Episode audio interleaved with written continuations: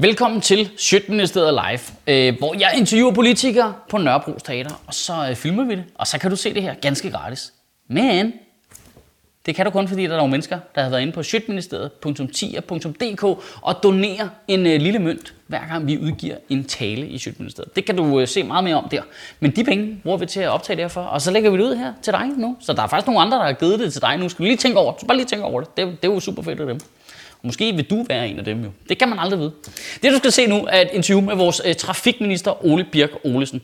Og øh, det, det er et lidt sjovt interview, fordi jeg vil gerne snakke med ham om alt det her privatisering, som jeg jo ved, at øh, manden Ole Birk Olesen øh, har mange holdninger til.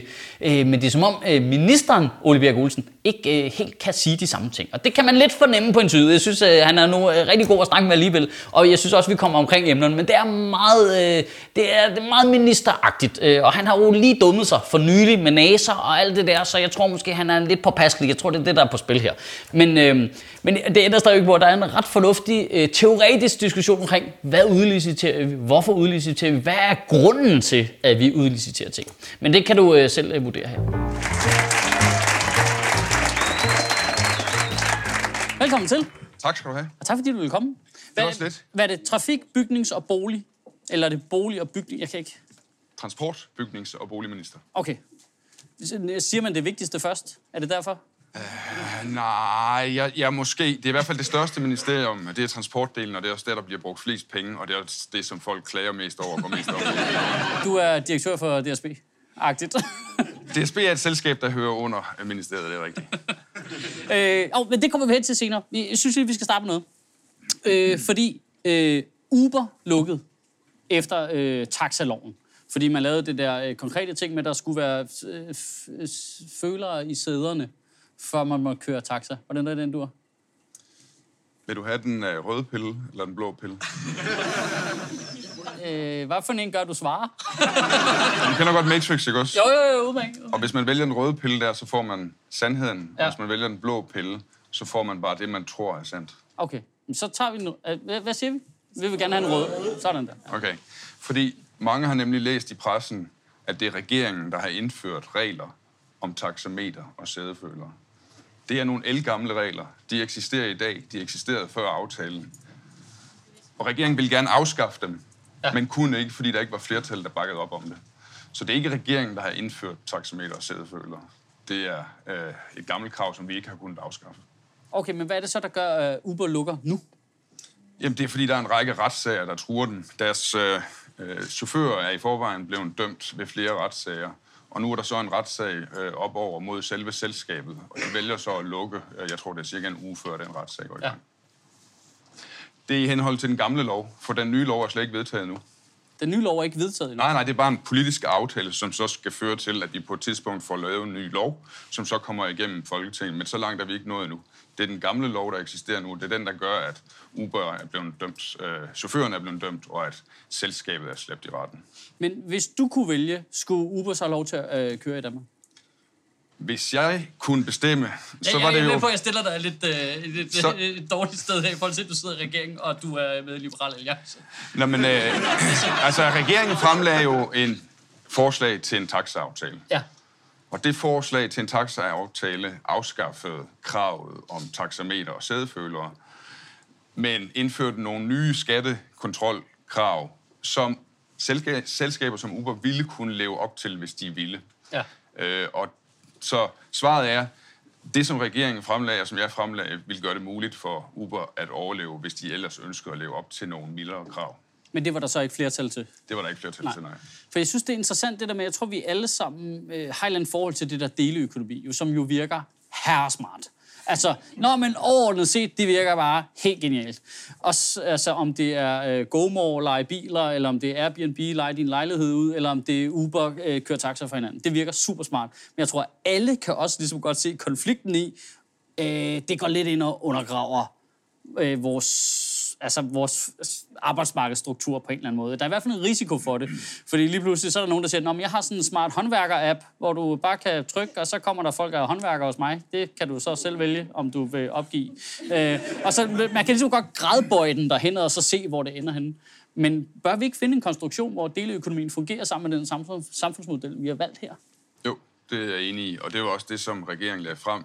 Det var jo ikke sådan, at taxameter og sædeføler, som i dag bruges som en form for skattekontrolredskab, at det ikke blev erstattet af noget andet. Det blev erstattet af, at man registrerer kørselsoplysninger og digitale betalingsoplysninger ja. øh, på taxacentralen, og at taxacentralen skal stille de oplysninger til rådighed for skat, hvis skat efterspørger dem.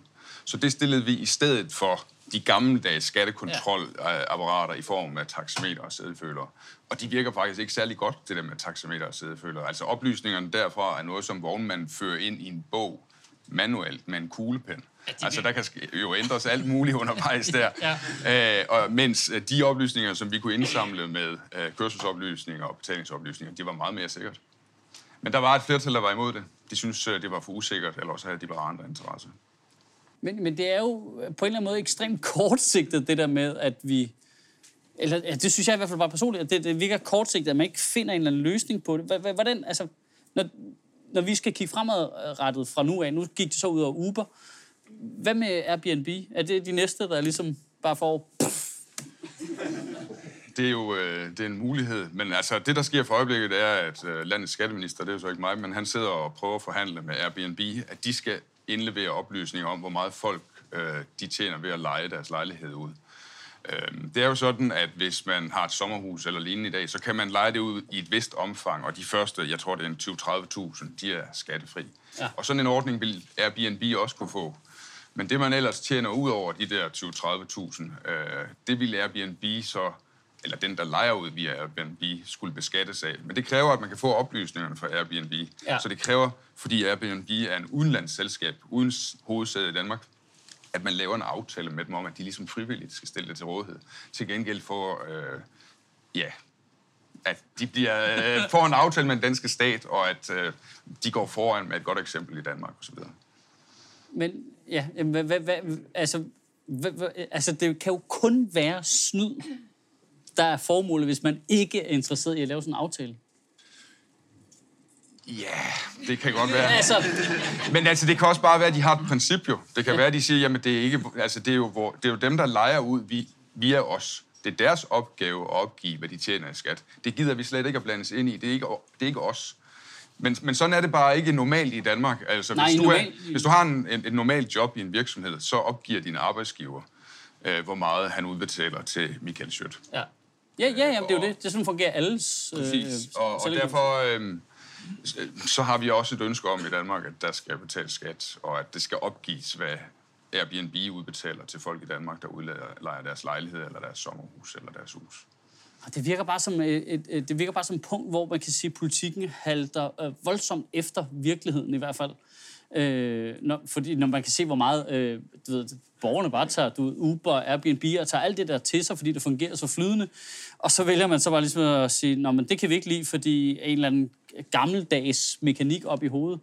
Øh, hvad, Jamen, vi kan jo, altså, vi kan vel godt, de fleste af os kan vel godt lide det. Jeg ja. kan i hvert fald.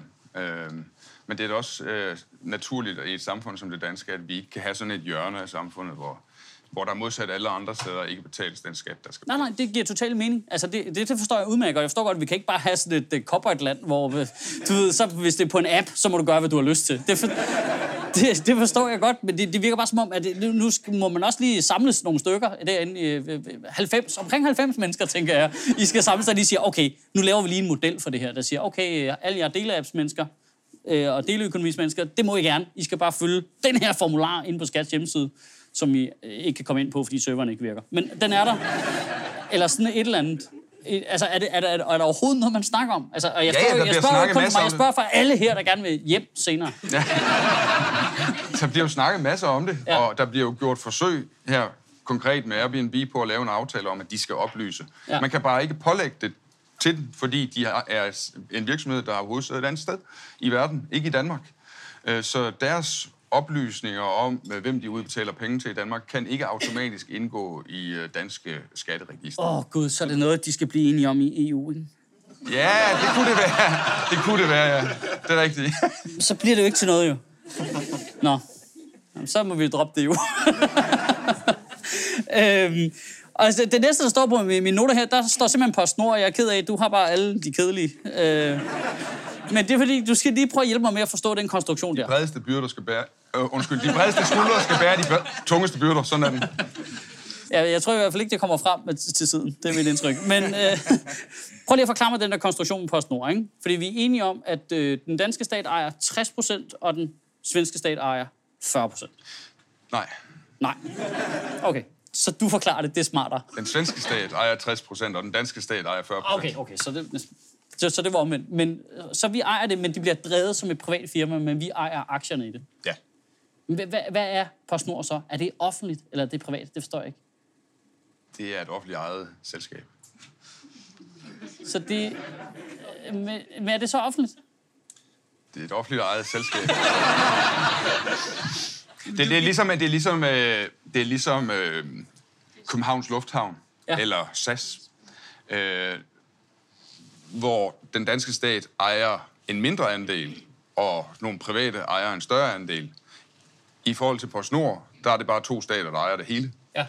Men, øh, men i Københavns Lufthavn, der har den danske stat jo, øh, jeg mener det er omkring øh, 35 procent af ejerskabet, øh, mens der så er jo altså øh, øh, private, der ejer de resterende aktier. Men hvad så med for eksempel med PostNord eller med DSB, blev der også sagt her? Øh, øh, er, er det så planen, at den danske stat sælger sine aktier, så det bliver 100% privat?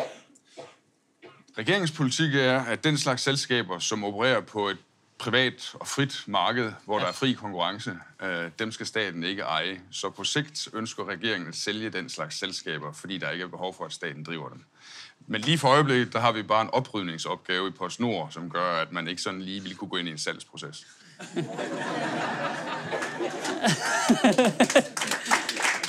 Men, men så er det jo, altså, så er det jo offentligt, ikke?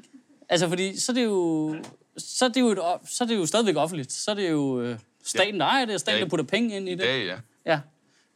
Men så, det, hvordan bliver det så nogensinde, øh, altså hvordan bliver det nogensinde privat, hvis vi bliver ved med at poste penge ind i det? Det vil jo altid være en uretfærdig situation over for andre firmaer på samme øh, fagområde. Altså, der har været nogle, jeg tror, det du henviser til, at der har været nogle klager fra private. Øh, jeg, tænker bare mest på logikken i, hvor jeg skal placere det hen op i mit hoved, om det er privat eller om det er offentligt. Vi får vel svært ved at privatisere noget, som vi har smidt en masse penge ind i. Jamen, altså, jeg er rigtig glad for, at du ikke kan forstå det her, fordi det er det, der er baggrunden for, at der i regeringsgrundlaget står, at øh, statsejede selskaber, som konkurrerer på private og frie markeder, de bør sælges. Ja. Øh, og, og det, at du ikke kan forstå, at man har sådan en konstruktion, øh, viser, at du er enig i, at det er en god politik, at det skal sælges. Jamen, jeg, jeg, er i hvert fald bare, jeg bliver i hvert fald forvirret. Jeg bliver i hvert fald forvirret, når det ikke er det, enten det ene eller det andet. Fordi jeg er ikke nødvendigvis enig i, at vi ikke skal have et statsdrevet postvæsen. Fordi problemet var jo, at hvis PostNord var 100% øh, privat, så var det gået konkurs nu. Og så kunne vi ikke sende breve nogen steder hen. Jo. Altså, Det, er der, det overlever da kun, fordi I vælger at skyde penge ind i det. Man kan, altså, der er jo masser af private, der øh, leverer både aviser og blade og pakker, og også breve og telegrammer. Ja, og men så videre. kun de steder, de selv vil jo. Altså, de, Ja, de, ja. PostNord har jo den forskel, at de skal jo levere ud til alle. Ikke? Og så har vi så det, vi kalder befordringspligt i Danmark. Øh, og den er pålagt PostNord, eller via en aftale med PostNord er den øh, hos PostNord. Og den betyder, at de skal leve op til en politisk øh, bestemt ting om, at øh, de skal levere post, breve, inden for fem hverdage til samme pris overalt i landet. Ja. Det er befordringspligten.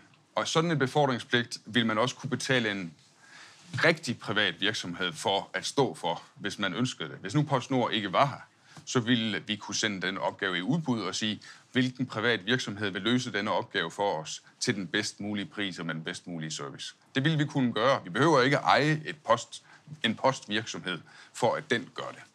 Og det, og det, Vi ejer heller ikke de firmaer, der laver vores veje. Vi, vi køber vejene hos nogen. Vi siger, at vi skal have bygget en motorvej fra A til B. Hvem vil gøre det til den rigtige pris? Og Ja. så kommer der nogle private og leverer ind på det. Og på samme måde vil vi også kunne sige, at vi skal have befordret noget post inden for de her regler. Hvem vil gøre det til den rigtige pris? Øh, det, det er nemlig rigtigt, og det er det samme, vi gør med Falk også, i virkeligheden. Fuldstændig rigtigt, ja. Øh, hvem vil køre ambulancer for os. Øh, og er det... Vil du synes, det var en god idé, at man gjorde det samme med DSB også? Man sagde, nu sælger vi DSB. Det kan vi ikke lige nu, Nej. fordi der er et oprydningsarbejde. øh, men vi har jo øh, i Midt- og Vestjylland udbudte toglinjer, og folk er meget mere tilfredse med dem, end de er ved at, med at køre øh, med DSB. Øh, Men det er fordi, de, der ved de, de ikke har betalt 50% i skat for at få toget til at køre. Det er derfor, man hader Jamen, der, er også, der, der er også tilskud til de toglinjer, fordi der er ikke helt passagerer nok til, at det kan bæres i sig selv. Så staten har udbudt det og sagt, hvem vil drive de her linjer på disse vilkår for færrest mulige støttekroner. Og der er der så nogle selv. Det er Arriva, der har det for øjeblikket. Det er anden gang, at Arriva har vundet. Det er faktisk, vi er i anden udbudsrunde, og vi skal snart i gang med en tredje udbudsrunde. Og så ved man ikke, om det er Arriva, der vinder igen, eller om det er et andet selskab. Så man kan også godt, på de strækninger, hvor DSB kører i dag, sige, hvem, kan, hvem vil køre fra øh, København til Aalborg øh, til den billigst mulige penge. Øhm, men vi har den udfordring, at vi tilbage i slutningen af 90'erne, nu siger jeg vi, det er den slags vi, som betyder, at det er dem, der har gjort det. der var en regering i slutningen af 90'erne, som indkøbte IC4-tog. Øh, og IC4-togene har ikke været nogen succes. Nej. Jeg har set et engang, tror jeg. Ja. Vi hænger på den. Øhm, sådan som jeg husker tallene, så øh, vores gamle IC3-tog kører cirka 10 gange så mange kilometer mellem hver reparation, som vores nyere IC4-tog kører. Øh, men, men, øh, ja. men de ligger hos DSB, og, øh, og, og man kan ikke få nogen private til at overtage de linjer med de tog, fordi der er simpelthen for meget bøvl med det. Så indtil øh, de tog øh, kan udskiftes med nye eltog, og det kan de, når vi har lagt elledninger hen over alle jernbaneskinner, så kan vi ikke udbyde driften af de øh, linjer. Øhm, er der nogen grænser for, hvad du synes skal privatiseres? Fordi vi snakker jo nogle rimelige kerneområder her, hvor du ligesom beskriver, at det kan sagtens fungere på private vilkår. Så udbyder vi det. Vi vil gerne have post rundt til de yderste dele af landet. Hvem vil gøre det? Og det er, har, har du en, en grænse på det tidspunkt, hvor du siger, at det, at det ikke er alt, der skal privatiseres? Ja, det har jeg da, og regeringen har endnu flere grænser. og, jeg, og jeg er jo øh, minister i en regering, og øh, en af de ting, man, når man bliver ringet op af Lars Lykke, øh, og bliver spurgt, om man gerne vil være minister, så stiller han et spørgsmål, og det er, kan du acceptere fremover kun at tale på regeringens vegne, ikke på dine egne vegne? Og så svarer man ja til det, fordi man synes, det er enormt spændende at kunne blive minister. Og så sidder man her bagefter hos Michael Schødt, og så konstaterer man, at... At det var en fejl. Altså, øh, konstaterer man, at, øh, at, at jeg skal tale for regeringens Ja. grænser for, hvad der kan privatiseres. Men hvad, okay, nu har jeg bare set det der forslag med øh, at privatisere vandforsyningen. Ja, vi har masser af private vandværker. Der, der er masser af private vandværker. Ja. Men vel ikke hele vandforsyningen er vel ikke privat drevet? Altså, det er ikke et ekspertområde for mig, det her. Jamen, det- øh, men, Det er det heller ikke for mig, så det er ved- perfekt. Men jeg ved, at vi har private vandværker. Ja. Så, så det, og det er vel vandforsyning, så det, øh, det kan også fungere privat. Hvad, hvad med... Øh, altså, nu har vi jo private... Så er der folk, der har egne boringer også. Det går jo ud fra, at stadigvæk er, øh, stadigvæk er lovligt med egne boringer. Der var ret godt. Der var nogen, der fortalte, hvad med politiet? Kan vi privatisere politiet? Nej. Nej. Det er bare interessant, Man det kan der. godt privatisere dele af politiopgaverne. øh, man kan sige, øh, hvem har egentlig til opgave den der kørselschance, øh, der er, når man skal køre fanger fra retsbygning til fængsler osv. Øh, vil, vil private vagtfirmaer kunne stå for det, øh, hvis, det, øh, hvis det ellers foregår, gik på betryggende vilkår? Ja, det ville de måske godt. Ja. Men, men selve politimyndigheden, myndighedsudøvelsen, der er svaret nej. Hvad er, hvad er fordelen ved at noget privat frem for det offentligt? Konkurrence er godt. Øh, det, at, der, at, at borgerne har et valg mellem, om de vil bruge den ene eller den anden virksomhed, i stedet for, at de er stavnsbundet til en bestemt offentlig virksomhed, for eksempel. Det er jo godt. Lige med hensyn til fangetransport, der har man ikke så mange valg. Nej, nej men det, ja, det, det har du ret i. Men, men, den, men den offentlige sektor kunne jo vælge at købe hos det private vagtfirma, der leverer den bedste ydelse til de bedste, den bedste pris. øhm, Fotovogne bliver der foreslået. Ja, øh, det vil man også, tror jeg, kunne øh, få nogle private virksomheder til at stå for. Men, Men, men altså, øh, men er, er, er fordelen altid kun det økonomiske i det? Altså er det fordi, det er billigere? Nej, altså det er bedste fordelen, er, fordelen er pluralisme.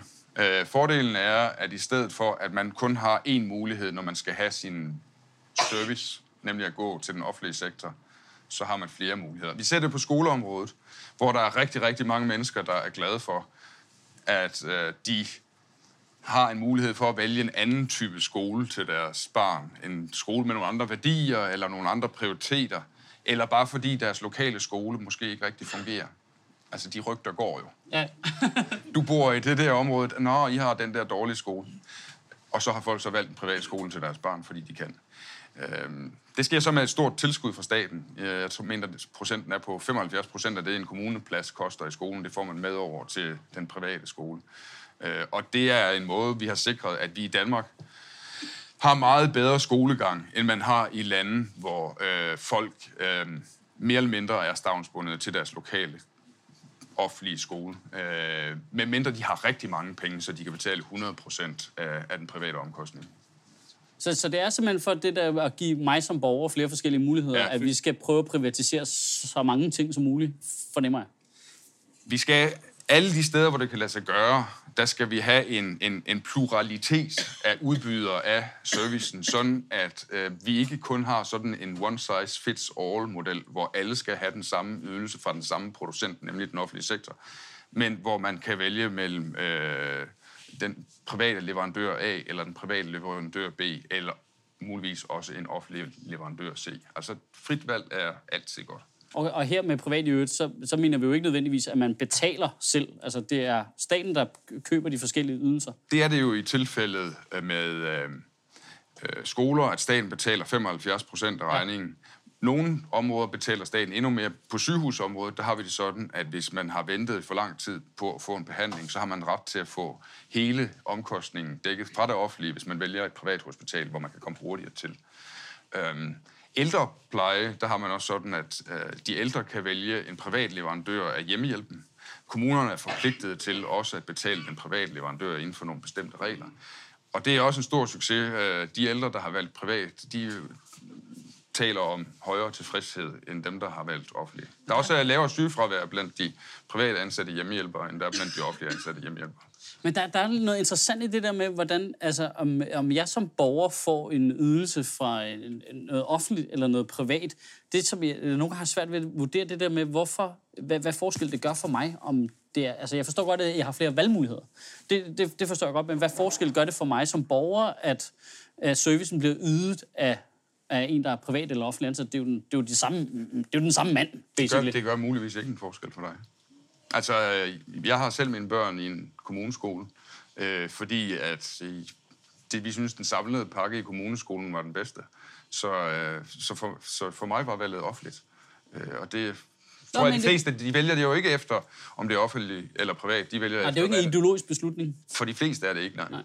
Men, Jeg tror, der er nogen, der af ideologiske grunde vælger en kommuneskole, og der er også Ja. nogen, der af ide- af ideologiske grunde vælger en privatskole.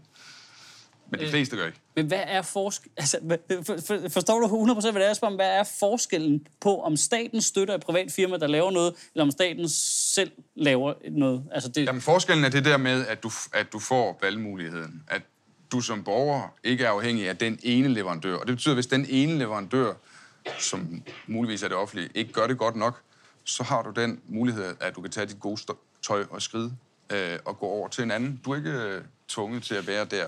For det er ikke det eneste sted, du kan tilbydes din ydelse.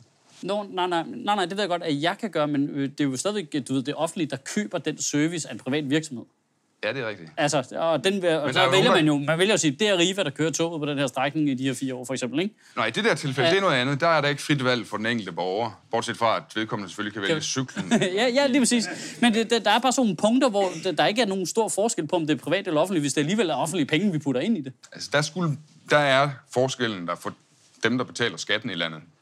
Fordi de udbud, vi har haft af togdrift i Midt- og Vestjylland, har sparet det offentlige for rigtig mange penge.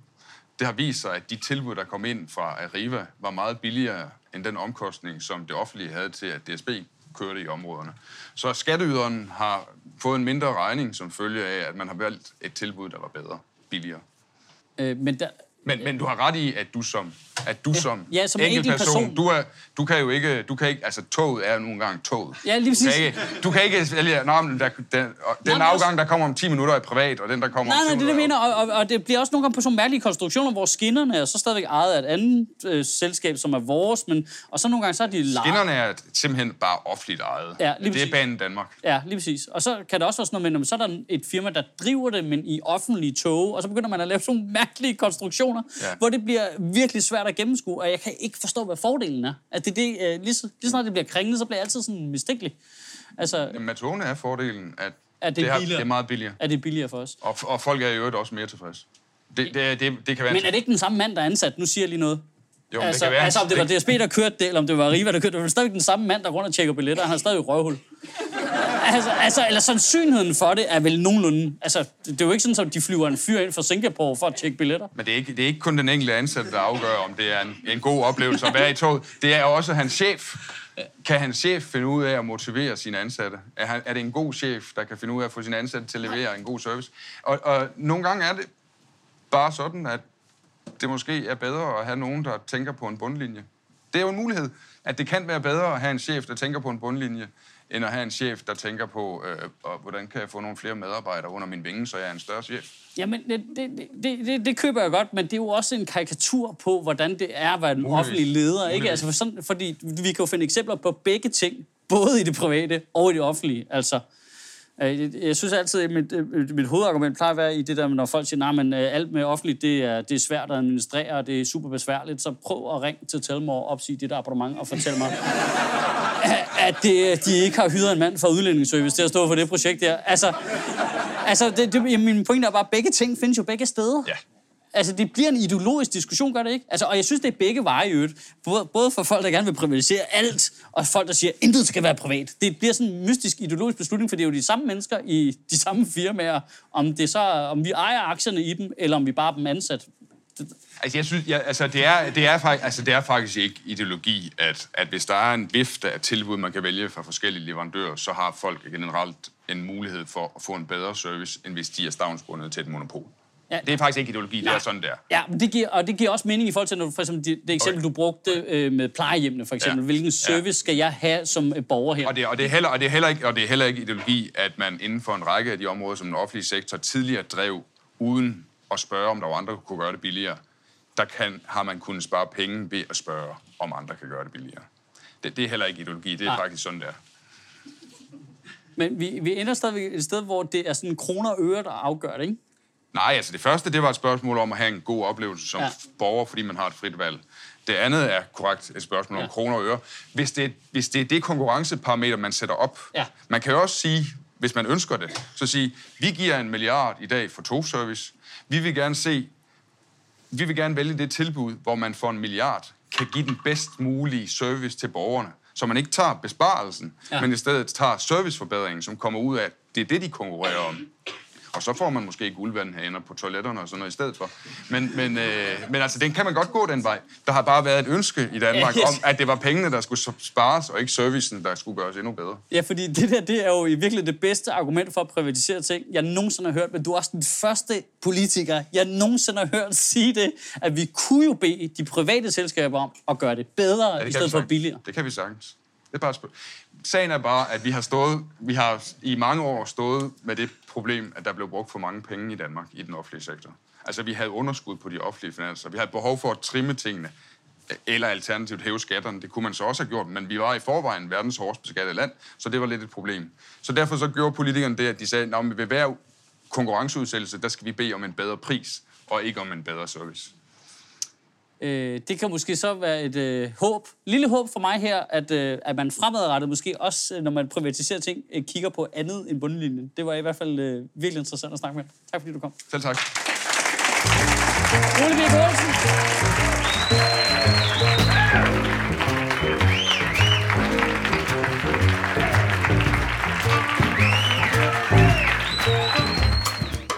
Sjøtministeriet lever af dine donationer. På tier.dk kan du oprette et donationsabonnement, hvor du giver lige præcis det beløb, du har lyst til. Og så kan vi lave flere interviews på Nørrebro Teater, flere taler, sende Sofie Flygt mere på gaden. Og hvis ikke du gør det, så er du en big shows.